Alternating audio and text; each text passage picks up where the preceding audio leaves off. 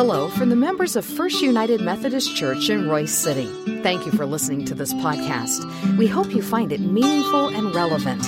You're invited to join us for worship anytime, and you can learn more about our worship options, location, and small group opportunities by visiting our website, fumcroysecity.org. Today, we hear from our pastor, Reverend Chris Everson. May God bless you as you listen to His word proclaimed. God, as we move into this week, we pray that you just give us clarity. Clarity about who you are, clarity about what you have done.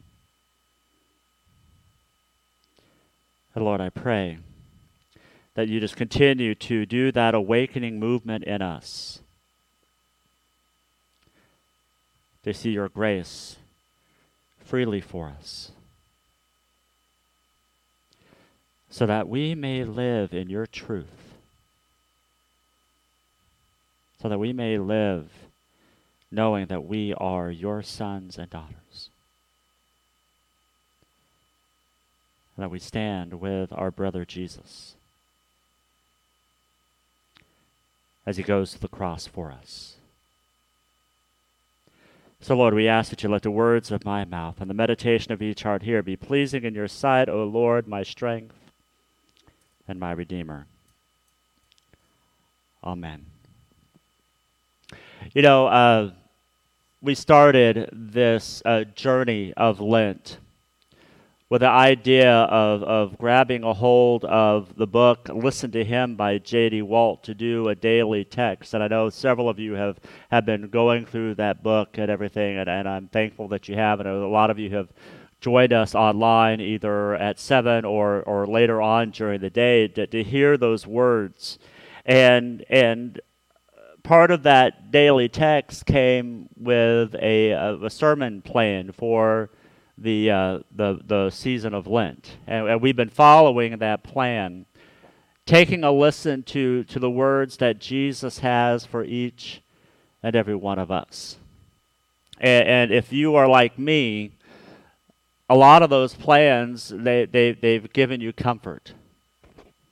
A lot of those plans have also challenged you a lot of those plans have, have, given you a way to you know give you fired up and, and, get moving through the day and then some of those plans gave you the opportunity to go what does it really mean for me to be a follower of jesus? I'll have to admit this week I, i've really struggled with this text for two reasons. Number one it's palm sunday and, and we, we know the story of palm sunday. We've heard it year after year after year. And I was just thinking, what is it that God wants me to bring this year to help make the task of listening to Jesus come clearer? And one of the things that I realized is that there, there should be a warning that comes with Holy Week. And that warning is that it is necessary for us to put back those preconceived notions that we have for Holy Week we must each year stop from saying, I've heard this before. I, I know where this is going. I, I, I know the story, so we'll just wave the palm branches, we'll do the worship service, and let's just get to resurrection. But that's not what this time is about.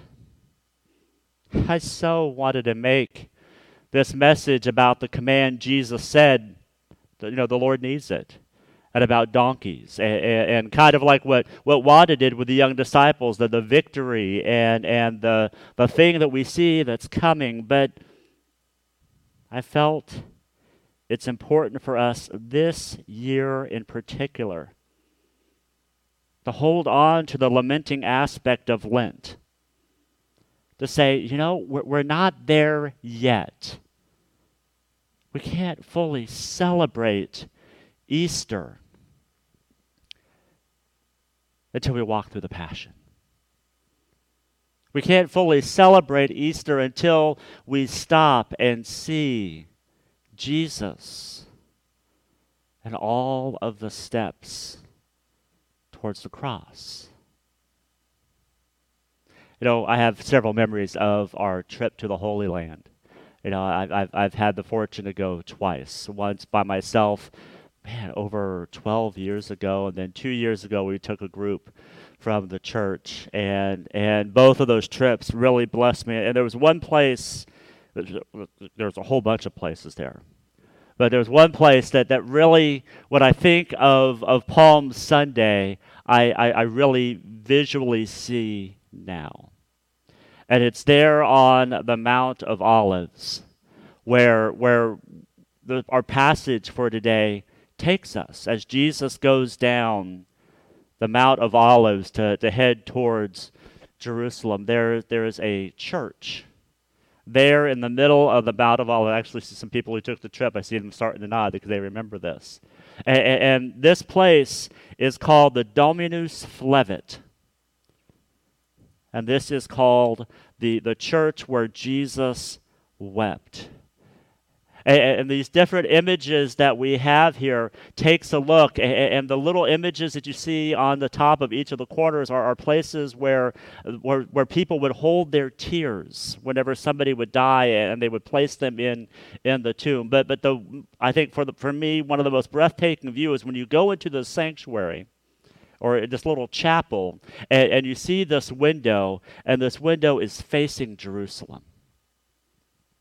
And it gives you a picture or a point of reference that, that when Jesus was coming down the mountain and, and, getting ready to head into Jerusalem, where he would be turned over, suffered, scourged, whipped, beaten, all of those things, and then finally taken out to the cross to die, he stopped and he wept right here. So I'm going to go a little back a little bit to our passage that we read already this morning, to Luke chapter uh, 19, starting at verse 41 through 44. And this is what the writer Luke says happened as Jesus approached this particular place. As he approached Jerusalem and saw the city, he wept over it and said, If you, even you, had only known on this day what would bring you peace, but now it is hidden from your eyes. The day will come upon you when your enemy will build an embankment against you and encircle you and hem you in on every side. They will dash you to the ground, you and the children within your walls. They will not leave one stone on another, because you did not recognize the time of God's coming to you. The word of God for the people of God. Thanks be to God. See, Jesus is looking over Jerusalem and he's saying, and, and he's prophesying over them. He's saying, There's going to be a day, and that day happened where Jerusalem was entirely surrounded and they were taken over, and the temple was destroyed. And Jesus says to them, This happened because you did not recognize that I was here. The Savior of the world is in your midst, and you failed to acknowledge me. But Jesus moves on anyway and goes into Jerusalem. You know, it's interesting in the Gospels, it's noted that three specific times where Jesus weeps. Now, there, there, there's a couple of other passages where we think Jesus was cr- crying that in, in the in, when he talks about Jerusalem, but, but but three places where we do know specifically that tears fell. This is one of them. The other one is probably the most famous place where we see where Jesus wept, where he was at the tomb of Lazarus. And if you're familiar with that story, Lazarus was a was a close friend of his with Mary and, and Martha, and, and and people come to him because Lazarus is sick, and Jesus said, "Yeah, well, we'll be there. Everything's going to be just fine." And then he finally shows up four days later. Lazarus is dead, and Jesus goes out to Lazarus' tomb. And that's where we have the shortest verse in the Bible, John 11:35, where it says Jesus wept. And then the last time that we see that Jesus is crying is when he's at the Garden of Gethsemane where he has Peter, James, and John near him falling asleep. Remember that kind of analogy all the way back to the very first sermon where we talked about Jesus up on the mountain transfiguration? And he had Peter, James, and John with them, and, and what were they doing? They were sleeping. When Moses and Elijah showed up, well, here, we, here we are again on a different mountain, different place, different situation. But again, his disciples have fallen asleep beside him. I see Jesus saying, Take this cup from me. But you know, I think it's it's important to know that I think Jesus wept a whole lot more than we we give him credit for. All we have to do is look at Hebrews chapter 5 verse 7 where we read during the days of Jesus life on earth he offered up prayers and petitions with fervent cries and tears to the one who could save him from death and he was heard because of his reverent submission. I think Jesus spent a lot of time crying. Because he knew why he was there on earth and he saw that the people around him weren't giving him not, really the credit he deserved, but not really heeding or listening to what it was that, that Jesus was telling them had to be a hard thing.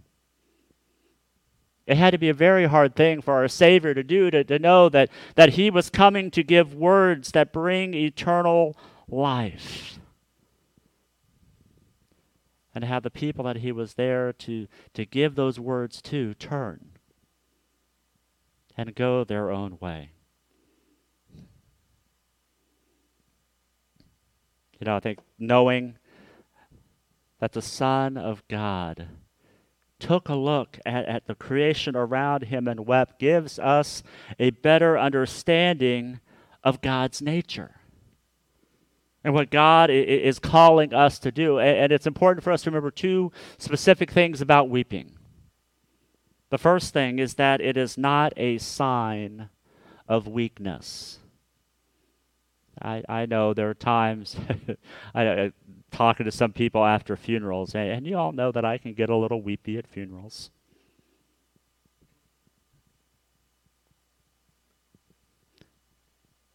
But that's okay. It's not a sign of weakness. It's a sign of compassion. It's a sign that, that, that we, we hold on to to know, I think, the truth that we preach about during those moments. Weeping happens all throughout Scripture. And some of the, the strongest people that we think about in Scripture, they wept. You go all the way back to Genesis, to the story of Joseph, where all of the things that he went through, being, being thrown into a pit by his brothers and then dragged to, to Egypt and, and having Potiphar's wife accuse him of doing things, being thrown into jail, spending several years in jail, and then finally when he gets to the status, he, he sees his brothers in front of him. And, and he's talking to them, and, and he, he goes off into another room and he weeps because he sees his brothers. And then finally, when, when he's re, uh, re uh, joined with them again and, and he, he reveals his identity, he weeps with them. King David, oh my word. You want to talk about somebody who cried? It's all over. Second Samuel. All of the times that David wept, even over Jonathan, over Abner, over the loss of one of his sons who tried to kill him. David wept all the time, and nobody looks at him as a, a, as a weak person. And then Nehemiah, after the city has been laid to ruin, and Nehemiah is there trying to rebuild the city. With, with, with a sword in one hand, with, with a, a, a, a hammer in another to repair the walls. He is weeping because he knows what God is calling him to do. Second, we know that weeping isn't a denial of faith. Sometimes we say that if we, it, it, some people think that if you cry, it means that your faith is weak. But it's not that at all. Just this look at the example of Jesus and Lazarus. Jesus knew that Lazarus would live. And, and even told his disciples that on the way to the tomb. But then when Jesus got to the tomb, he wept. The author of life, the one who has authority over death, he wept. And, and, while he was there at the grave, he, he publicly prayed, saying, Lord, I'm doing this not because of me or not because you need to hear from me. I'm doing this so the people around you will hear that Lazarus will live again. And then Jesus wept. So it's not weakness, it's not a denial of faith. It is a sign that you desire to have the heart of God. It, it is a sign that, that you want to, to express what it is that, that God is laying on your heart. And I think that's why weeping is important during this season of Lent, especially as we move our way towards the cross. We see Jesus weeping with his followers. We see Jesus weeping with, with each and every one of us. When, when, when times and life is so hard that you just don't know if you can even get out of bed and, and move forward, or when unthinkable things happen in your life, or when you feel like the whole world is against you. Jesus is weeping with us. That, that's why he came. You know, we see in, in John chapter 1, verse 14, the Word became flesh and made his home among us. Because he wanted to know. He wanted to feel like we feel. He, he wanted to experience life like we have ex- experienced. That, you know, he got a whole lot more than that, didn't he? I am thankful that, that I don't want people that at least that I know of that nobody wants to stone me or whip me or or hang me up on a cross, but that is what Jesus has done for us. See, part of that dwelling or closeness in Christ means that that he is there in the midst of our sorrows. It means that when times are tough, when times are hard, Jesus is with us. I also think it shows that Jesus weeps for his followers. I think one of the biggest sins that we fall into, and whenever I talk about this, you know, I hope you all know that I'm not trying to point fingers anywhere. The, the finger that I'm pointing at is right here. And the biggest sin that, that we deal with is the sin of self sufficiency. And that's thinking that we can do this without Him. You know, there are many times in my life where I think to myself, if I just do this, if I just do that, if I just do one more thing, everything is going to be fine. And then you do all of those things, and then you realize, well, things aren't fine. It's because who have I tried to lean on? Did I try to lean on me? Or did I try to lean on Jesus? Jesus weeps for his followers because we are lost in sin. And what I mean by that is that, you know, we think that we are doing things just fine on our own. Again, part of that self sufficiency, but when we continue to live in sin, we say, God, I don't need you. I'm going to hold on to this because that is what gets me through the day. but it doesn't. It doesn't give us life, it just eats a hole inside of us, and we try to find more and more to fill our emptiness. Finally, Jesus weeps for his opponents. And you know, I think this is one of the things that we fail to do in this country is that we fail to weep for our opponents. We love to accuse. We love to definitely point out the way that they're absolutely wrong and we're absolutely right. But we do fail to want to weep over our opponents and, and to give compassion, just like Jesus gave compassion to those who were against him. We, uh, our daily text for today, the stories about Jesus and those that were, uh, were against him. They came to uh, trap him with a couple of questions. First of all, was with, with some money. What should we give to Caesar? Should we pay taxes? And, and Jesus said, Well, what, is, what do the coins say? And Jesus reminds them, Give to Caesar what belongs to Caesar, give to God what belongs to God. See, it is, it is so easy to try to, to separate those two things. But they come together. They come together because we are called to weep for those that, that we have things against. As Jesus wept for those who were planning and plotting to kill him. As Jesus wept because the city that he loved, the, the city that, that he came to, he knew would be destroyed because they failed to recognize that God was there. And then finally, Jesus weeps with us as we weep for the world.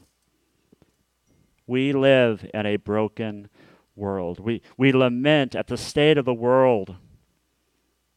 And, and instead of trying to figure out which political stance we need to be holding on to, we need to start asking the question what is it that Christ is asking me to do? Instead of trying to hold on to the power that we have or, or try to gain the power that we have lost, when Jesus says, Those who lose their life for my sake will gain it. Those who lay their lives down because of me will be lifted up. Not so that we can lord it over our opponents or load it over the, the other side of the aisle, but to say, no, I hold on to Christ. And the brokenness inside of me doesn't define who I am, and the brokenness of the world around us doesn't define the world that we live in. But the love and the truth and the compassion of Christ is what guides us and leads us, especially as, as we move towards the cross. Jesus didn't stop at Luke 19 41. Jesus could have easily just, just stood there and wept over Jerusalem and went, okay, well, I'm done, let's go. No, Jesus moved towards the cross. Jesus moved towards the cross knowing that this is what he must do. And my friends, this Lenten season, I pray that we take the opportunity to press on to the cross and press on towards Christ. So I would invite the band to come forward. And we're going to end Palm Sunday a little bit differently than we have before. Really more differently than we've ended any of our worship services. We're going to go ahead and start the process by stripping the altar. Letting this be the reminder that, that we aren't just moving towards Easter and, and we're at resurrection just yet, but we are going to take this week to reflect on, the, on those last steps of Jesus as, as he comes from this point where he wept into the city and then dragged to Pilate and then dragged to Herod, back to Pilate again, and then down the Via Dolorosa to the cross. And, and as we do that, I invite you to take a moment in prayer. I invite you to stop and reflect. How can I give my life fully to Christ? So that it is Christ that lives in me. And after we sing and after the benediction, I'm going to ask you to do something that may be really hard for some of you to do. And that's to leave in silence. to walk out these doors, knowing that we leave this place in remembrance of the one who gave his life for us, of the one who, who died for us, so that we may have life and life abundantly. If you would like some time in prayer after the benediction is over, I will be up here by the prayer rail, and you are welcome to come forward, and I'll be happy to pray with you. Or if you just want to pray by yourself, you can do that. Or if you want to be anointed with oil, I'll be more than happy to do that. Just to give the opportunity to, to live in this moment. Because, my friends, if we don't live in this moment, I don't think we fully can grasp what resurrection means to us. Let us pray. Oh God, we come this Palm Sunday. Normally we, we, we shout Hosanna, we, we, we celebrate the triumphant entry, and then we leave it at there. But Lord, as our scripture reminds us, there is a lot more than Hosanna here. There is lament. There is sadness there, there is the understanding that we have been separated from you, and you continue to call us back. So, Lord, I pray that this year, this, this holy week, you help us to reflect and see where we have gone astray. Help us to see you weeping over us, not as a judge, but as our high priest washing us of our sins with your tears as we come to the cross. So Lord, as we as we stand and as we sing, allow this worship to fully connect with us so that you come and fill our hearts. And we pray this in Jesus' name. Amen.